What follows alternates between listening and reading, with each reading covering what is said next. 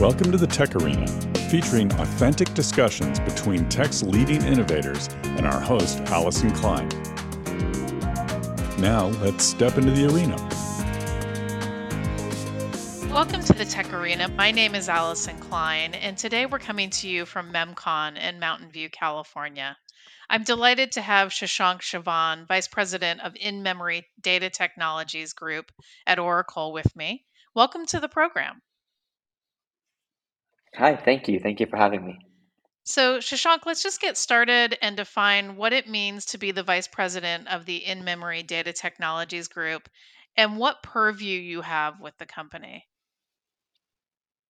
So, I uh, manage and lead a team of engineers and researchers working on the Oracle database product uh, where we develop performance critical and customer visible features running in memory technology. And I've been at Oracle for over 10 years now. Mm-hmm. When you think about in memory technologies, and I was preparing for this interview, it took me back to Oracle TimesTen systems and all of the innovation that happened maybe a decade plus ago to bring some esoteric designs into computing to drive databases into in memory.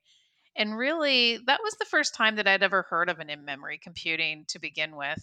Why don't you tell the audience a little bit about that history in this space and why in memory has been such an important capability for your customers? Yeah, absolutely. So, TimesTen has been around for, I think, since the since the 90s. It was developed at HP. It's now part of Oracle. I think Oracle bought TimesTen, I don't know how many years ago, maybe maybe 10 years ago, maybe around that time frame. And TimesTen was one of the very first in-memory databases, as you mentioned. It's a you know 100% relational database where it is designed to you know give you very fast, low latency access. Um, and it was really again meant as a, it's a relational database. You got transactional processing, query processing, um, and it's embedded in the application itself. And so MSAN is really sitting in this application tier where it's used in you know, the financial sector and, and telecommunications, where low latency response times is, is critical. Uh, as I mentioned, that was one of the very first innovations in relational databases within memory. And you know, back in about ten some years ago, maybe fifteen years ago, you started seeing a push for in-memory columnar data engines in databases like SAP HANA and with Oracle, Oracle Database in Memory. That's the product that I work on. Um, and there we're, we're moving again in memory technologies into the database tier where your data is you know kind of residing at rest as well as where you know you are persisting your data so it's not sitting close to the edge like uh, TimesTen does and it primarily came out of the need from where the industry was going where industry was looking at being having real-time access to data um, and so accessing data over slower storage wasn't efficient, wasn't working for, for the use cases, for the workloads that enterprises needed and need to this day. So enterprises need real time access to data um, and storing your data in memory enables that. So that's kind of been the history where things are. And you know, we couldn't have in memory databases before, in part because we didn't have the memory capacities that we have now. We didn't have the compute capacities that we have now. And also, as I mentioned, it's just an explosion of data now. And so real time access to this data is becoming more and more important. Well, we're at MemCon, so I'm going to ask you a bunch of questions about data availability and what we're seeing in databases when you look at how organizations are using their databases today and everybody's talking about more data you just talked about it more applications of data where do you see this particular segment of application development and their customers seeking today that might be different than they were even five years ago? So as i mentioned so they customers we believe enterprise customers are basically real time you know they, they want real time access to data they want it you know, immediately. An example is, you know, fraud detection. A customer, you know, uh, is making a, a, transaction with their credit cards, and immediately we need to determine if that's uh, if there's any fraud associated with that transaction. Um, and so that's real time responses. And we feel that that capability is in many sectors. Again, the financial sector, retail, retail, communications, and so on. So that's one factor, which is to, you know, their workloads are also changing. Um, so nowadays, customers have a variety of different types of workloads. It could be relational, as we have, you know, or as we had in the past, but you also have machine learning workloads, you have graph-based workloads, document-based workloads. So we believe customers are looking for solutions across these different workloads. And one of the things that we find that customers want is they want a one-stop shop. They want a we call a converged database to reduce the complexity of the solution that they have and that they have to support. And so they want a single database like Oracle that will support all these different workloads. Um, and it reduces the complexity as well as reduce the costs. And to get the performance that they need, that's where these memory technologies come into place, the increase in, in compute capacities and so on that Oracle is trying to leverage. Now, when you look at that landscape, tell me a little bit more about what Oracle is doing in terms of working with the industry on some of the emerging technologies that will push you further and looking at how they would apply to the data optimization itself. When you look at some of those technologies, um, you know, like CXL, for example, a topic at MemCon, d- will that require code changes to Right. the database? Good question. So, you know, CXL right now is still very much in the early phases, even though you know, we're at CXL standard 2.0, moving into to 3.0. There aren't any real solutions right now in production at the moment. So everybody's kind of looking at this technology. Everybody believes that this is the next wave that we want to hop onto. Um, what it provides is uh, tremendous in terms of, uh, you know, increasing memory capacities uh, with memory pooling, um, increasing access to accelerators, uh, providing shared memory access and shared compute access. Will it require changes? Certainly it, it, will. And that's one of the big question marks that we have is what is the programming interfaces um, to these devices and how seamless would it be from the application layers, from the application tier and the database to be able to access these devices. And it's not just the programming capabilities of accessing it. What is the functionality that's actually going to deliver and can it also deliver on the performance that we need? So right now you're accessing memory through these uh, DRAM DIMMs, and now we're going through um, a CXL interface, um, and that's going to add hundreds of of nanoseconds to your your latency. We don't know exactly what the performance implications really will be once we um, start evaluating against it. So those are a lot of you know the concerns that we have: performance concerns about being able to program against these CXL devices. There's still an availability story about these devices. If you got memory spread across multiple nodes, one of those nodes goes down, how does that affect your application? So, as a database company, obviously that matters. Availability is a, is a big factor. Uh, for us adopting newer technology. That being said, we're very excited about what CXL can deliver. Oracle, as a background, is always very quick to investigate and utilize uh, emerging technology. As an example, where Oracle was one of the first companies to start investigating and building technologies around Intel's uh, Optane persistent memory in book capacities. You know, we looked at this from expansion of memory for our database and memory product, where we can build a much larger column store by just using persistent memory without making any changes. There, Intel had a, a mode called memory mode, where you had a DRAM DIMM that sat in front of persistent memory DIMMs to serve as a cache. Um, and so we can get the expansion of memory that persistent memory DIMMs provided without a loss of performance because we got really good caching behaviors going through the DRAM DIMM. And the beauty behind that solution was that there were no changes that were needed in that particular case.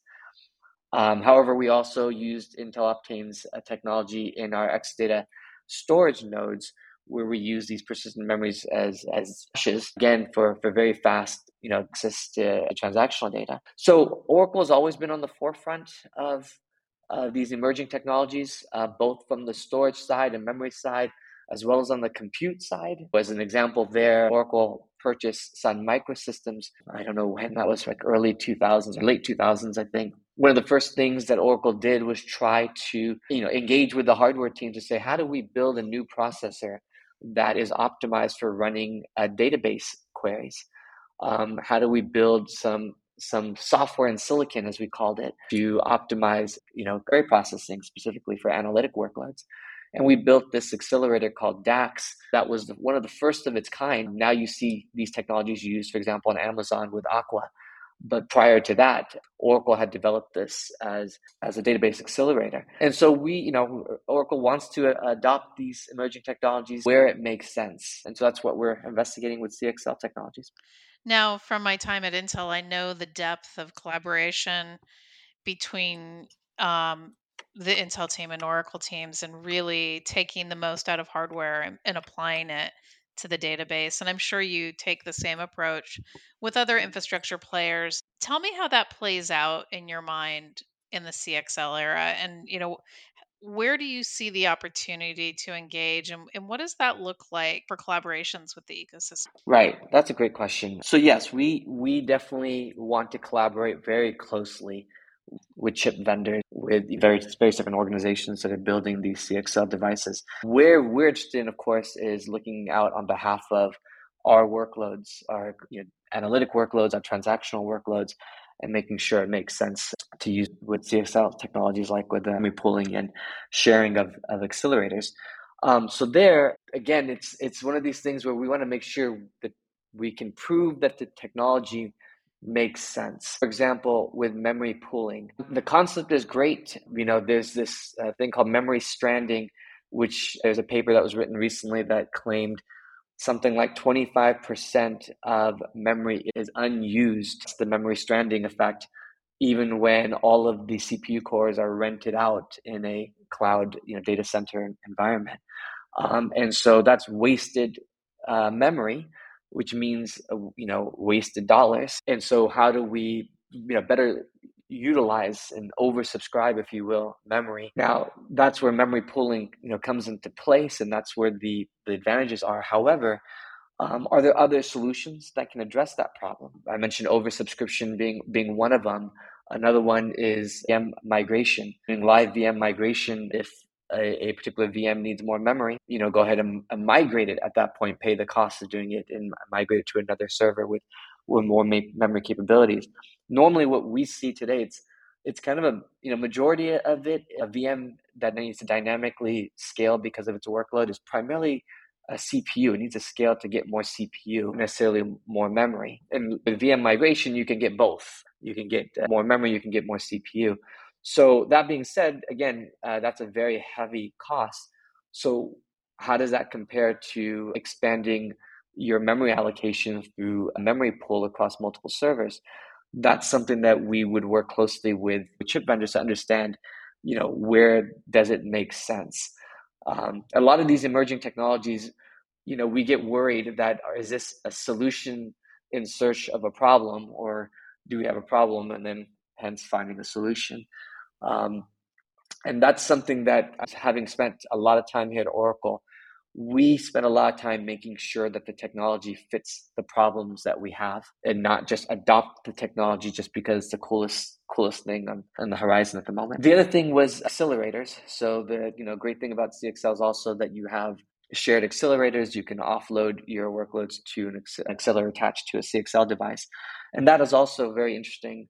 But alternatives, and the question is which alternative, which which solution is better? So an alternative to that is simply, you know, moving your workload to a server that has a lot more cores on it. These CPUs are becoming uh, cheaper and cheaper with more and more cores and a lot more uh, uh, memory channels to to access memory and get higher bandwidth. So, which one's better? Offloading work to an accelerator or offloading work to a server with with many many cores, cheaper cores, ARM cores, for example. When you look at your broad customer base, and I mean, Oracle is pretty much synonymous with database, so the customer base is very broad. What else do you see customers thinking about in terms of how they're applying their databases as we move into the AI era and more customers are paying acute attention to the value of that data sitting in databases? Yeah, I think customers are fundamentally thinking about costs. They they obviously want to lower their costs, which is why a cloud solution makes a lot of sense. They're concerned about security. If this this data is sitting out in the cloud, you know, they want to make sure that that data is secure uh, throughout all of the different tiers, storage and, and, and memory in, uh, including. Especially when you talk about now memory pooling, you know, your data is sitting everywhere. They want to make sure that data is secure. I think that customers, again, along the lines of costs, want to make sure that they also are looking at a, a simplicity. They don't want these complex solutions that will potentially add more and more cost to them in the long term in terms of you know maintenance and service. So as I mentioned, Oracle uh, is really big on this converged database story where it's a single database that supports a variety of different workloads. You don't need to have a specialized database for your specialized workloads. And of course, as you know, performance is, is, is super important. Um, and that's where all of these technologies, whether it be for memory expansion or for accelerators, come into play. So I think customers are really looking for for uh, better performance at lower costs and making sure it's secure. That's fantastic. I think that those statements resonate with everything we've heard at the conference in terms of the core capabilities that customers are looking for. One final question for you before we leave. I'm sure we've piqued folks' interest about what Oracle is doing in the in memory database arena. Where can folks find out more about the Oracle database and the, the, the solution portfolio that you're delivering both on prem and in the cloud and connect with your team? Yep, absolutely. So uh, you can do a search online. You can search for Oracle database in memory, and you will find a lot of websites there with different blogs and web pages on our, on our technologies and way to contact us. You can also reach out directly to me on LinkedIn at Shasank Chavan, and I'll, I'll be happy to communicate with you through LinkedIn. Shasank, thanks so much for being on the program today. It was great talking to you. Thanks for taking some time out of the conference. Great. Thank you for having me, Allyson. Appreciate it. Thanks for joining the Tech Arena.